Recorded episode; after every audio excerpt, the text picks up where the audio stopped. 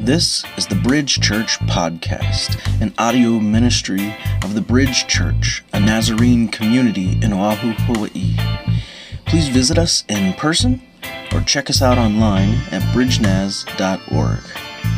We hope to hear from you. We hope to see you. God bless. Mahalo.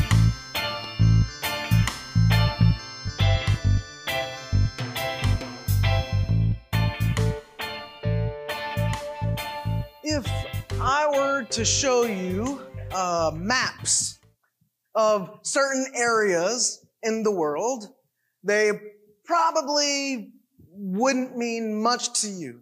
Even if I were to put just pins on just random or even specific places on those maps, they probably still wouldn't mean much to you. For example, what was this on?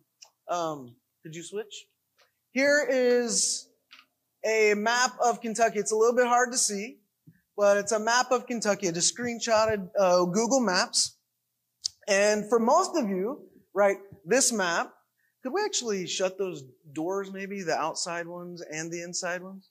Uh, too much light coming in. So here's a map of Kentucky. And um, for most of you, this map doesn't carry any significance, does it? um, when you look at this a picture of Kentucky, not a lot of significance. And I could put pins all over this map of Kentucky, marking specific places that I've been to, places where events in my life have occurred, and those specific places would carry some meaning for me. But it probably still wouldn't carry much meaning for you. All right, um, here's another picture. This is a map of Midland, Michigan. And my guess is it doesn't carry much meaning for most of y'all.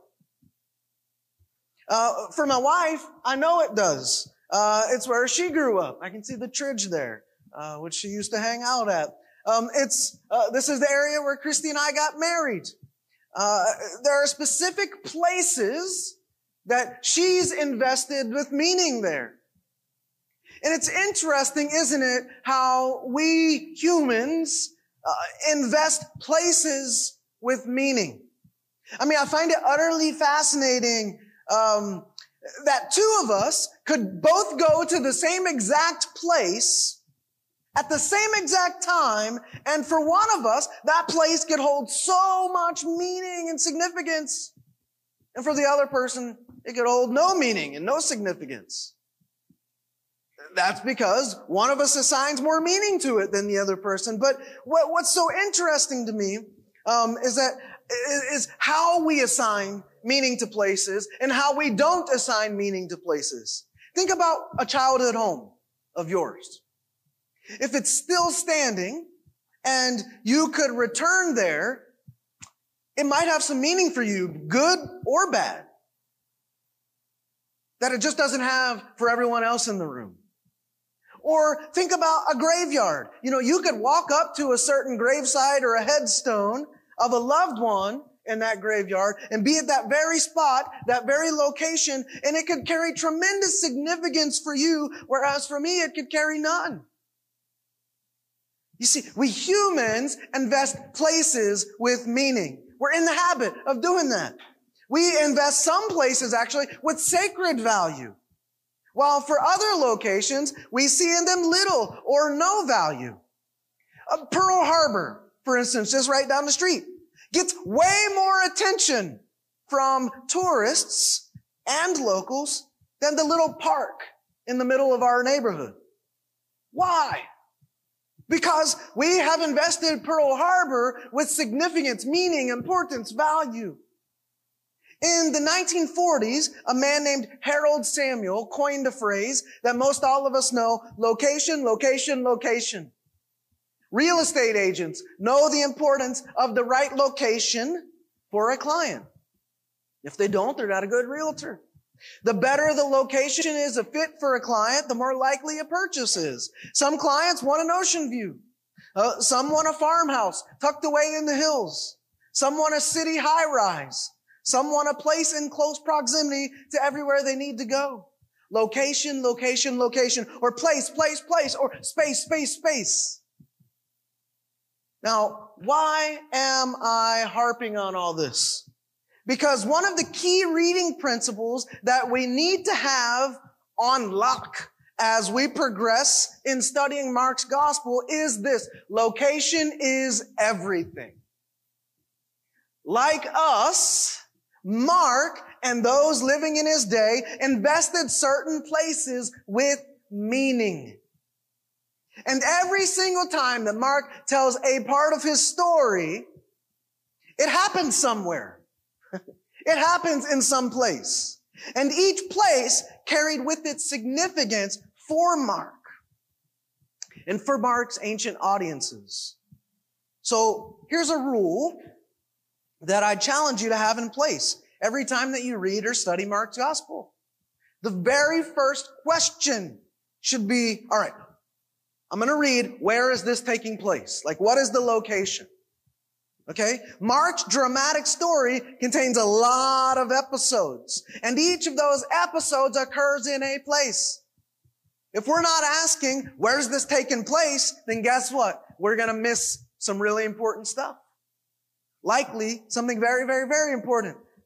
So here's what I want to do as we get going today. I want, I want to introduce you to a larger area where Mark's story is situated.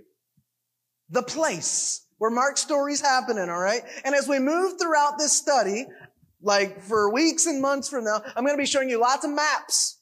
Really, uh, maps of just the, the same place over and over and over. Some zoomed in, some zoomed out. And hopefully what's going to happen over the course of this study of Mark, you're going to get really, really familiar with these places. What we often call the Holy Land, right? In fact, if you're interested, maybe at some point in the future, a group of us could go to the Holy Land. I've been. It's pretty amazing. All right. So, um, if you're interested in that, talk to me about it. But here's the first map. All right. This is from Google Maps. I just did a bunch of screenshots. All right. The air, this area that you're looking at right here, what you see is what in ancient times would have been called Palestine. All right. It's that whole area right there, Palestine essentially. And with regard to Mark's gospel, this is where everything happens. And every time something happens, it happens in a place. And when something happened in a place, ancient folks like Mark assigned those places meaning. Or in many cases, those places already had meaning. They already had meaning that Mark and others knew about. And so for us, all of us in this room right now, we're thousands of years removed, right? We have to dig and do our homework to find out what the significances of, significances of those places were. Like somebody could just show up here and be like, know nothing about Pearl Harbor and it would contain no significance for them. They would have to do some research about it. and a lot of people do like they know about Pearl Harbor, but they don't know a lot about it. That's why when you go there, they give a tour and give you a bunch of information. Right?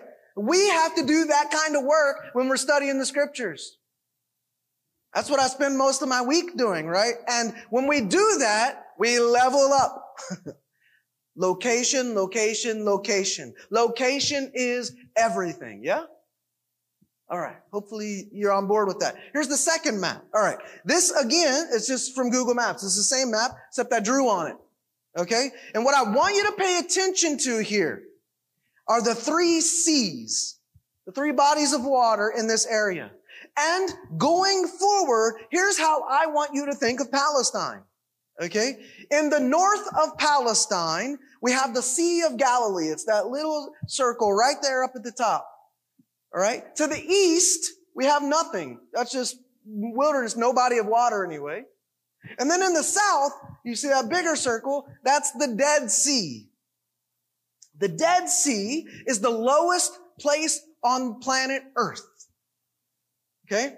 Uh, and I want you to hold that fact in mind. And then to the west, you can see uh, part, only part of, in this screenshot, the Mediterranean Sea. So if you hold these three seas in mind, it'll help you kind of get your bearings as to where we're at with regard to things happening in Mark's story, all right? So remember these three seas, north, nothing east, south, and then west. Most of Jesus' time in Mark's gospel is going to be spent in that North Sea, that little tiny circle called the Sea of Galilee. All right. Mark's, Mark's story has almost everything happening in that area. All right. We aren't going to focus on the Sea of Galilee quite yet. We'll get there uh, in the next few weeks. But I do want to take you north. So right down at the bottom of your screen there, that circle is the Sea of Galilee. We're going to go up north just a little bit of it. So here's the next map. And at the, the sort of center right at the top, you see Mount Hermon. I got a rectangle around it. I'm not going to talk a lot about that today, Mount Hermon. But that right there, here's why I'm bringing this up. That right there, Mount Hermon, is where the Jordan River starts. And what happens is you get snow melt from that and you have some springs there and they flow out and they create the Jordan River. And so a couple of points here. One, the Jordan River starts at Mount Hermon and it marks the beginning of the Jordan River, right? Um, in fact, that Sea of Galilee that it's flowing into right there, that's really, um, it, so it's flowing south, right, in the Sea of Galilee. That, that Sea of Galilee is only 12 miles from top to bottom. Right? It's only 12 miles long from its north end to its south end. And really, it's just a wide spot in the Jordan River is what it is. So the Jordan River starts at Mount Hermon, flows south into the Sea of Galilee, and flows out. All right? So we're going to zoom out again. Here's the next map. We're going to start at the top, right? You see Mount Hermon there with the rectangle. The Jordan River starts there and it flows south through the Sea of Galilee, that wide spot in the river, the Jordan River. It flows out of the Sea of Galilee. The Jordan River keeps going and its end point is the Dead Sea. So Mount Hermon, the Jordan River starting point, sits at like 9,200 feet above sea level. And I told you the Dead Sea is the lowest place on earth, right? And, and so if we were to start at Mount Hermon, 9,200 feet above sea level, and follow the Jordan River all the way to the Dead Sea, we're going to be descending 9,200 feet. Or to put it differently, the water of the Jordan River from its starting point to its end point descends 9,200 feet. It's essentially flowing down through what's known as the Rift Valley. It flows for about 150 to 200 miles. So we're interested in starting with the Jordan River because, well, that's where Mark starts his story. But he starts at a specific point on the Jordan River. Here's our next map. And this place is described elsewhere in scripture as Bethany beyond the Jordan.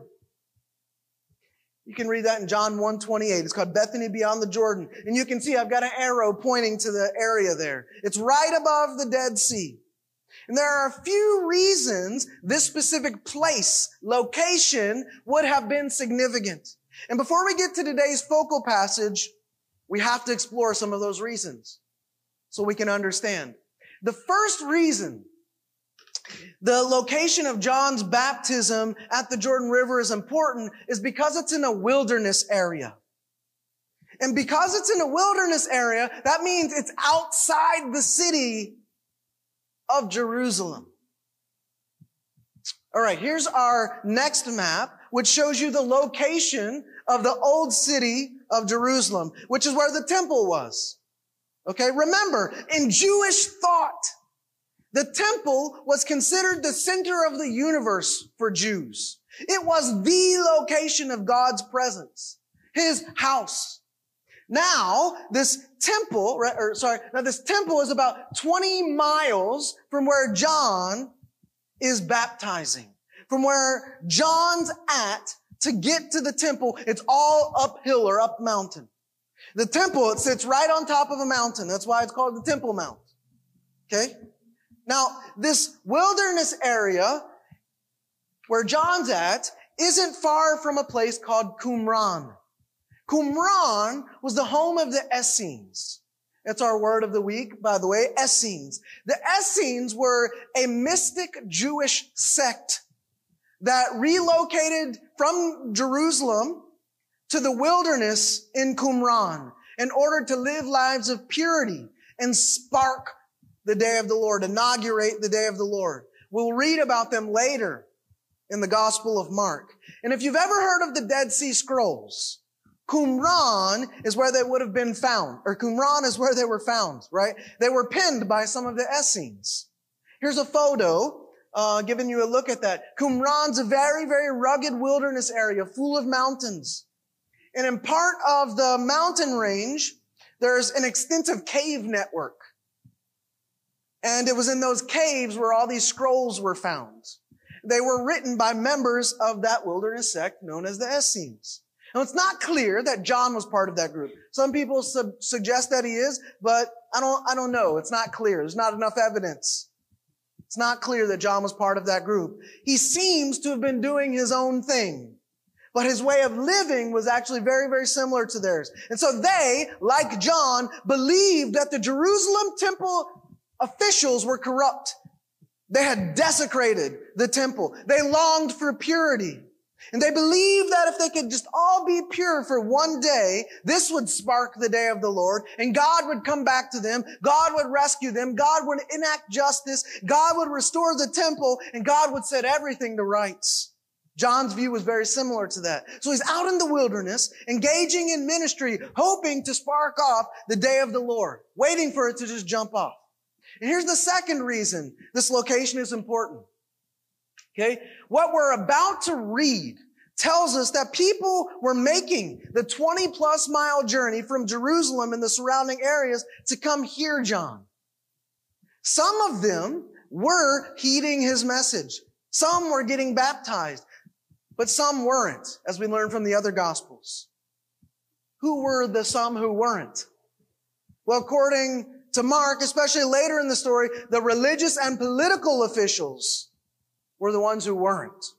In other words, among the people coming to John aren't just normal folk like us, but you have temple officials mixed in there, religious officials, political officials, Romans and the like.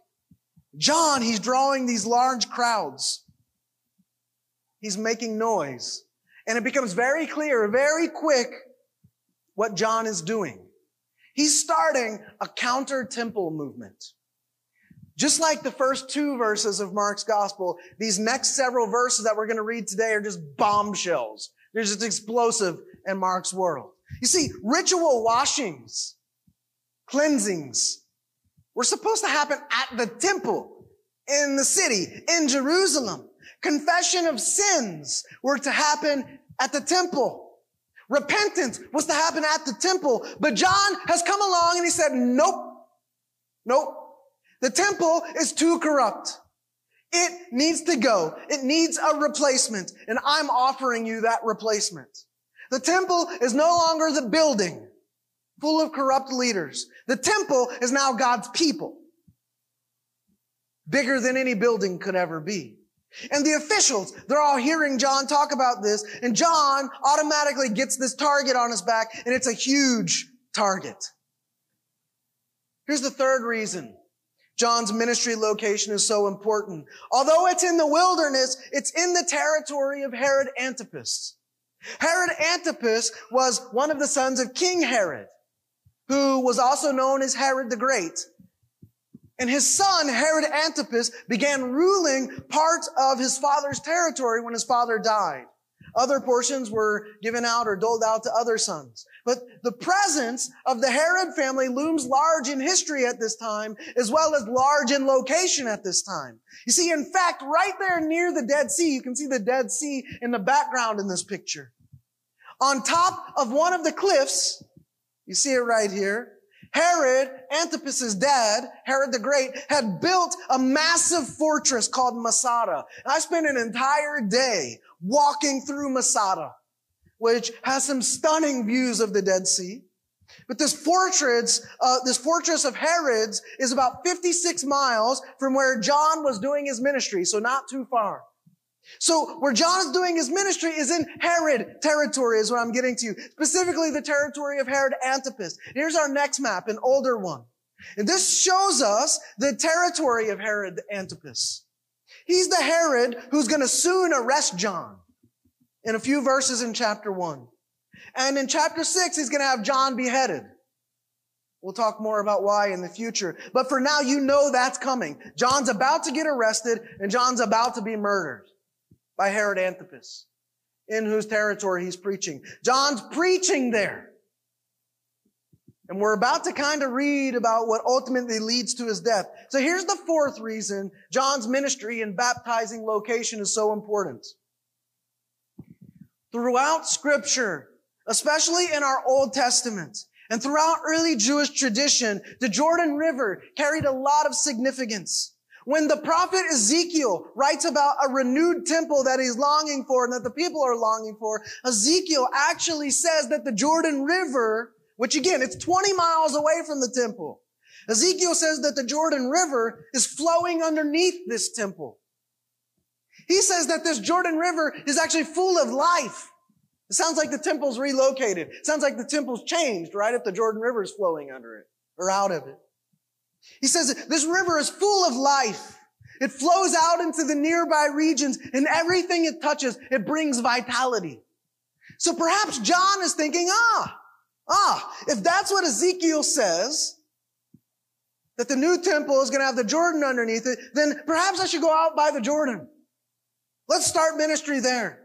And God's people will be the new temple. They will be the temple. The waters flowing beneath them will be life-giving and bring vitality. So let's go there. Let's go to Jordan. But for Joshua, the Jordan River was also significant. You may or may not remember, but before Joshua, right, Moses dies at the end of Deuteronomy, then you have Joshua. And before Joshua can lead the Israelites into the promised land, they had to cross the Jordan River. He gets the leaders of the Israelites and he tells them, hey, grab the Ark of the Covenant, right? That's where God's presence is at at the time. There's no temple yet. So you get the Ark of the Covenant, which contains God's presence. And as soon as they step foot into the Jordan, just like this Red Sea or the Sea of Reeds in Exodus, the waters part and they walk through to the other side. The waters dry up and they walk through to the other side. They walk from the east bank of the Jordan to the west bank of the Jordan into the promised land. And when they do, when that happens, as they walk through those waters, they become a new people, a new creation, a new nation under God. It's an incredibly significant event. And this is where John begins his ministry right there. We're going to talk more about that Joshua event next week, probably. And so you see, as readers of scripture, thousands of years removed, we need to know the significance of these places before we start reading or as we're reading. We need to know the political significance of these places, the religious significance of these places, the theological significance of these places, the historical significance, and so on. And so we're going to be looking at the same geographical area on maps a lot in the coming weeks and months, as I said. And we need to get intimately familiar with this area. And so with all this in mind, all right, we're going to continue. We're going to turn to today's focal passage, Mark 1, 3 to 6. We get more than one verse today. All right. So one more thing. All right. Um, as we look at the text here in a moment, what you're going to see is I've separated the scripture verses out as if they were a script, like a drama script. And so as we switch speakers, uh, in the story, right? What I want you to kind of imagine as we're switching speakers is that all of this is kind of taking place on a stage. And Mark, he's kind of just off stage or off to the side of the stage as the narrator. But when he reads, we can kind of zoom in on him. And then when a new character speaks, we can pan the camera to the new character, right? And this makes it a little bit easier to sort of follow along with who is saying what. So here we go. Here's my translation of Mark uh, 1, 3 to 6. We start with Mark the narrator. He says, a voice of one shouting is in the wilderness. And then we pan to John the baptizer on the stage and he's saying, y'all make ready the way of the Lord. Straight away, y'all make paths for him. And it kind of like zooms out or zooms back to Mark and then Mark, you hear him over the microphone say, this happens. John, the one baptizing in the wilderness, was also preaching a baptism of repentance on account of the forgiveness of sins. And they kept coming out to him, all of the Judean region, even all the Jerusalemites. And they kept being baptized by him in the Jordan River while confessing their sins. And John was wearing camel hair and a leather belt around his waist and eating locust beans and honey. So we're just going to walk through these verses uh, quickly, briefly. All right, Mark 1 3 begins a new section in Mark's story. If I were sort of creating my own uh, scripture translation in print, I would keep verses one and two together as a, their own little section, and then I would start the next section with verse three. On a language level, right? Uh, it's super clear to me that Mark 1 3 begins a new section. I could get into the nitty gritty of Greek grammar today to prove that, but I'm not gonna. It's enough to just say here that there's a handful of indicators that there's a break in the story, which leads me to believe this is a new section. And John, he's brought squarely into focus. In 1 3, we're not told right away who this wilderness voice belongs to. So some suspense gets built for just a second. And there's also something else going on here. Last week, when we looked at Mark 1, 2, I told you that Mark begins by speaking about Isaiah or Isaiah, right? Right there in verse 2. But in verse 2, he actually only deals with Exodus and Malachi. He doesn't actually deal with Isaiah in verse 2. Well, here in 1 3, he does. He actually has John the Baptizer. He's not a Baptist, by the way. Uh, he's not a Presbyterian. He's not a Methodist. So we're going to call him John the Baptizer, all right? Um, but he, John the Baptizer is the one out in the wilderness, and as he's preaching, he's the one that cites Isaiah 40 verse 3. He's got Isaiah 40 verse 3 on his lips. So we're going to look at that, and as we do, I want you to check out the similarities between it and Mark 1 3. So here's the translations. Isaiah 40 verse 3. A voice of one shouting is in the wilderness. Y'all prepare the way of the Lord. Straight away, y'all make paths for our God. That's Isaiah 43. And then listen to Mark 1 3. A voice of one shouting is in the wilderness. Y'all make ready the way of the Lord. Straight away, y'all make paths for him. Just a minor change right there at the end. But you, you can see the similarities there, right? So whenever Mark or any New Testament writer for that matter embeds a passage from the Old Testament in their work, we need to understand that Old Testament passage in its context. And we need to understand how that context from the Old Testament transfers with the verse to the New Testament. And so, for example, all right, let me, let me just give you an example. In Isaiah verse, chapter 40 and beyond, here's the context. The Israelites, they're in exile in Babylon in Isaiah 40 and beyond. Babylon is later called Rome, by the way. So they're in pagan territory in exile. And they're even beginning to enjoy the luxuries of pagan Babylonian living. They've actually assimilated into that culture. But God, He raises up a prophet who stands up and tells the Israelites, time to get up. Time to move. Time to go back home. Time for this exile and pagan living to be over. Time to go through the wilderness way one more time and get back to Jerusalem, to rebuild our temple and take comfort in God. And so the context of Isaiah 43 is spoken, right? And it's one where the Israelites, they're on the verge of leaving exile and once again finding freedom and becoming a new nation and a new people with a new temple. And it's no accident. Watch this. It's no accident that John's ministry is framed by Mark in such terms. Introducing John this way with Isaiah 40 verse 3 on his lips would have caught the attention of all the ancient listeners, right? They would have known the point. Ah, the moment with John right here at the Jordan is just like that moment back in Isaiah 43. Right now, with John, the temple officials in Jerusalem and so many of God's people have adopted pagan ways of living. They've assimilated to Rome's culture. Babylon's culture. They have put themselves in exile again, as it were. But we are on the cusp of leaving exile again, on the cusp of getting back to our temple. But to get to the temple, to get to God's presence, we got to go through the wilderness first to get to the temple. And I can't stress this enough. The temple was the center of everything for first century Jews. It was the navel of the world for them, the center of the world. Life revolved around the temple. The seasons revolved around the temple, much like here, how everything revolves sort of around the ocean as the ocean revolves around us. And here's the thing. In Mark, as we're going to see in the coming weeks, Jesus is the new temple. And as we shall see next week in particular, Jesus himself comes out into the wilderness to the Jordan. And just like the imagery in Ezekiel, he begins temple rebuilding there. Not a temple with stones, but a temple with people. He is the temple and he's grafting people into himself. A new exodus is happening. A new ex, uh, way out of exile is happening. Release from exile has started. And it begins here at the Jordan River with John and soon enough with Jesus. It's a new temple movement. But that also means this. It's a counter temple movement.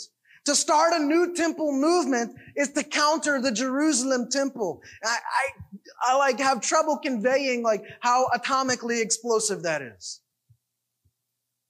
Here's something else. When you read the other gospels, Matthew, Luke, and John, what you learn is that John the baptizer came from a very important family. His father, Zacharias, was a Levite. He actually served in the Jerusalem temple from time to time. John should have taken his father's name. He should have been Zacharias the second. And John should have followed in his father's vocational or whatever footsteps. In other words, John the baptizer should have been, by cultural and religious standards of the time, named Zacharias the second, and he should have grown up to serve in the temple. But that didn't happen. Instead, John went the opposite direction. He started a counter temple movement. He didn't follow his dad's footsteps. We don't know exactly why. We can assume it's not because he didn't want to be like his dad. He did want to be like his dad.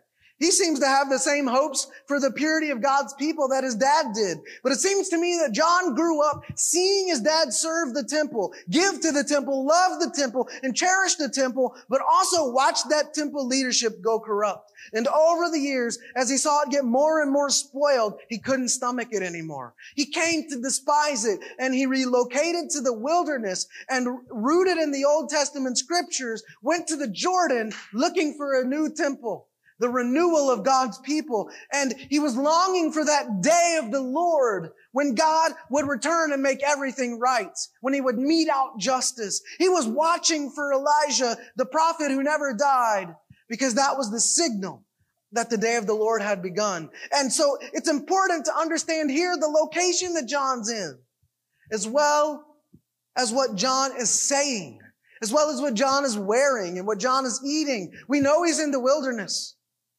By the way, I've, I've heard so many rush to sort of spiritualize the wilderness. But the reality is, it's an actual place. Actual land.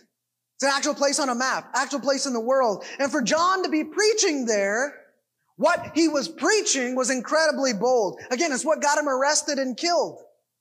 So we shouldn't jump to like spiritualizing this and start saying things like, oh, the wilderness, it's not a desert, by the way. Or we, but we shouldn't say things like, oh, the wilderness is a place of hardship and loneliness. And we all go through wildernesses. Right? I've heard that so many times. Don't do that. The fact of the matter is this. Here's one of the reasons why that's wrong. In Mark's story, the wilderness is actually a good place. It's actually a safe place. The wilderness is the place of Jesus, and it's the place that Jesus retreats to. It's a place to encounter God's presence. And so it isn't a place of sadness and loneliness and depression.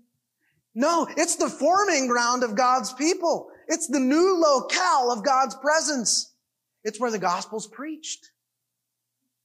It's a special place. And notice what John is preaching. In verse 4, he's preaching a baptism of repentance on account of forgiveness of sins. I'm going to have more to say about this next week. We have to get this right to understand what's going on with Jesus' baptism. Have you ever wondered about that? Jesus' baptism?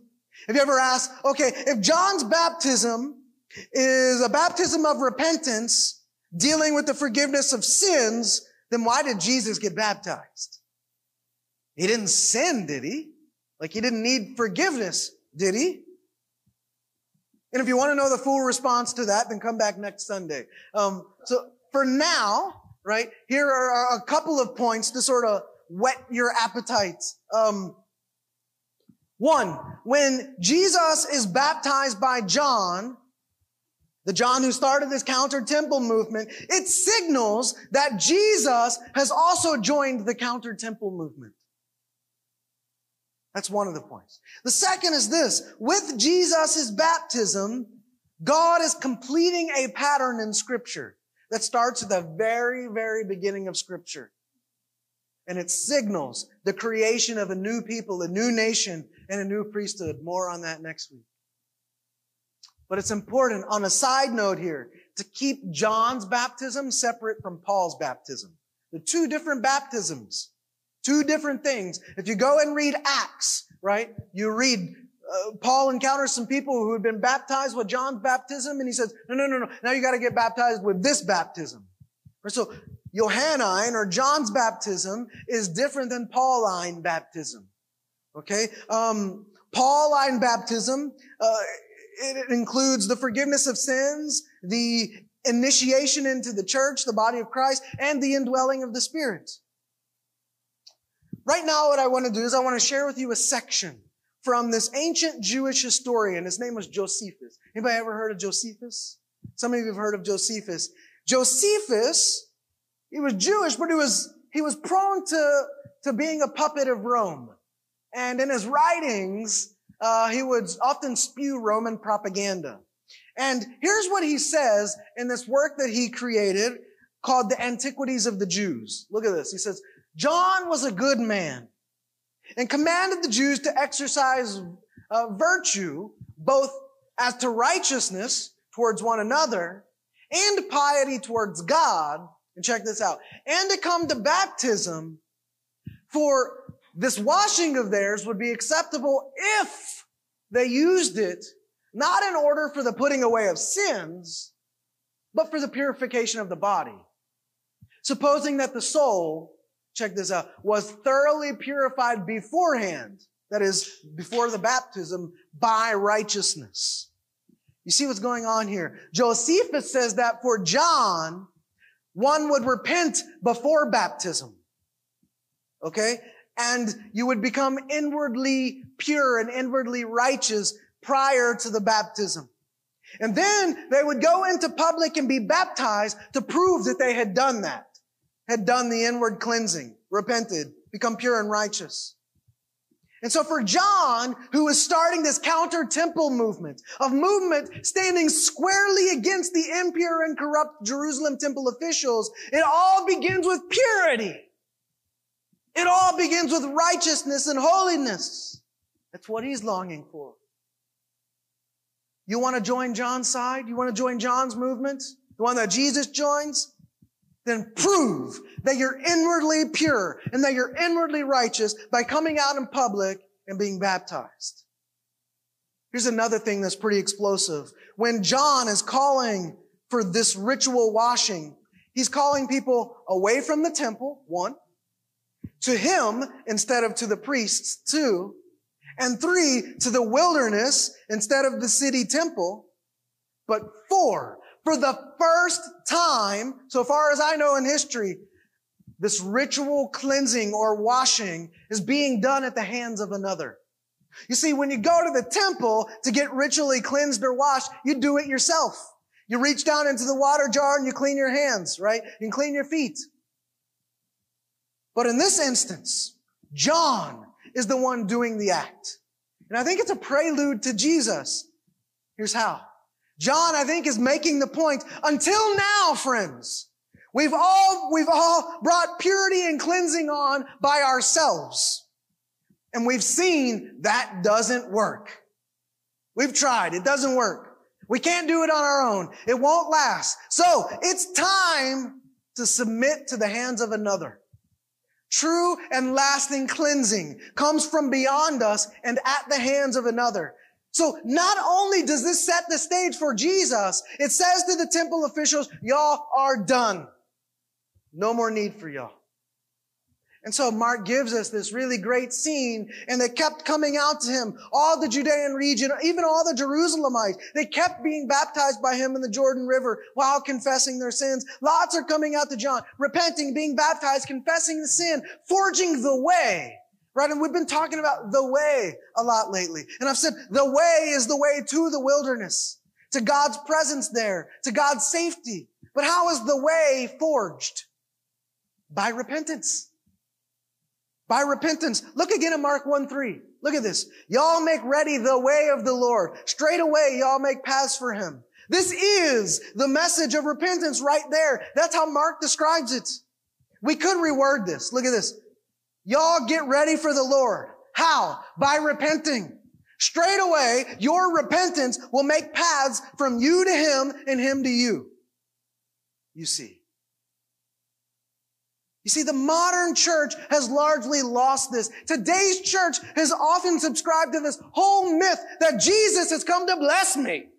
No! No! No, no, no, no, no.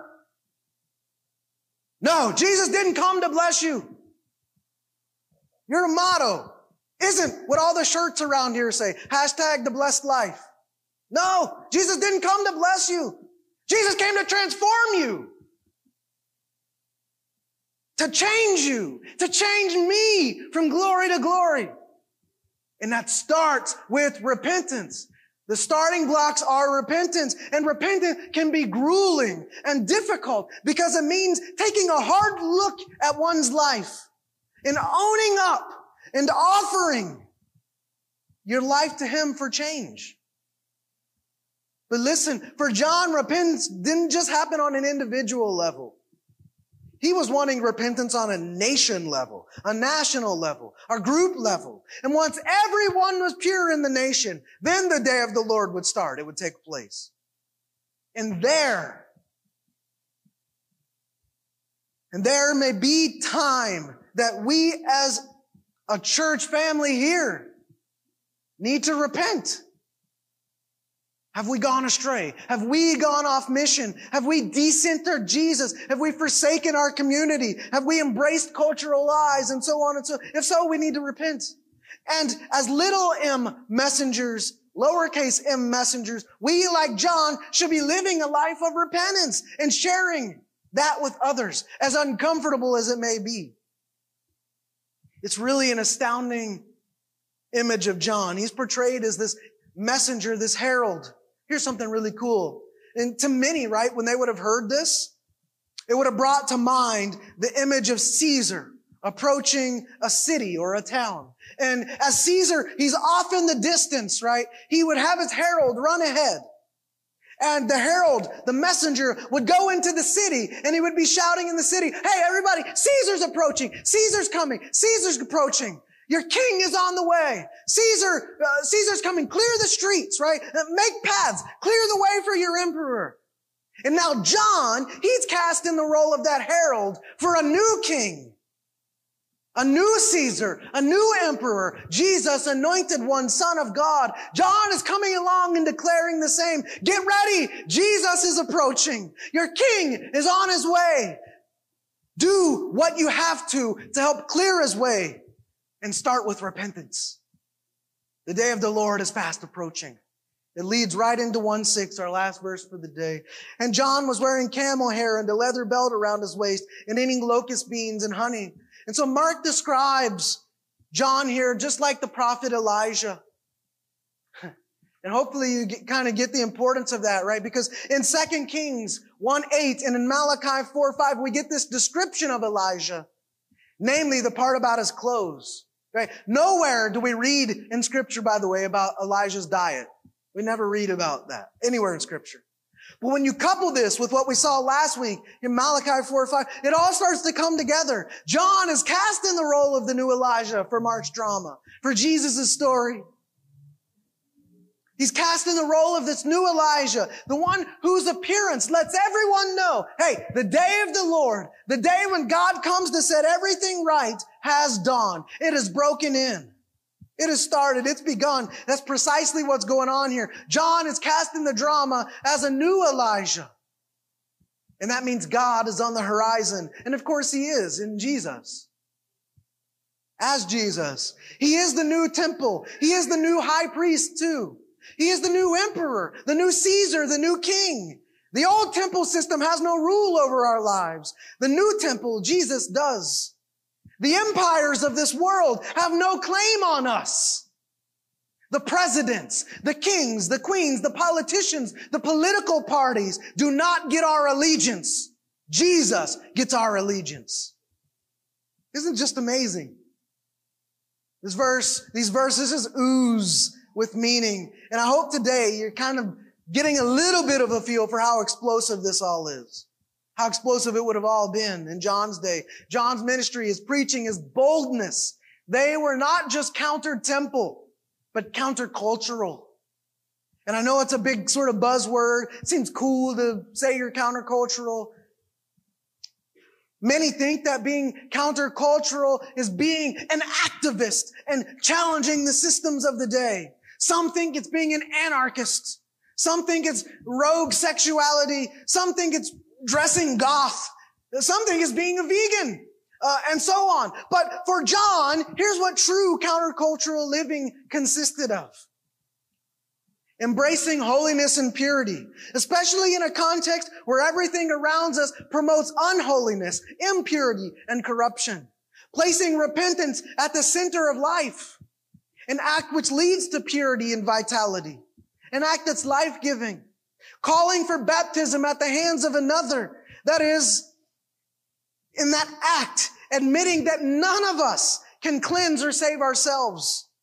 Following the Spirit's lead as lowercase m messengers and pointing people to God, the Son, and God the Father via our holy living. In other words, doing God's will. That, friends, is truly radical living a life subsumed by Christ, buried and hidden in Him. Live that out, and you're being countercultural in the truest sense. Now, I started this sermon out by talking about place, about location. I said location is everything. This was emphasized last week too in the sermon, Where Stay. And the answer was the same then as it is now. Our location should be in the shadows pointing to the Father and Son. Or to put it in a different way, hidden in Christ. Just as we sang about earlier. The first chorus of that song, Hidden, we were singing says, Now I am hidden in the safety of your love. I trust your heart and your intentions. Trust you completely. I'm listening intently. You'll guide me through these many shadows. And that brings us to our bottom line. A life hidden in Christ is truly countercultural. Amen? Amen. Stand and let me bless you.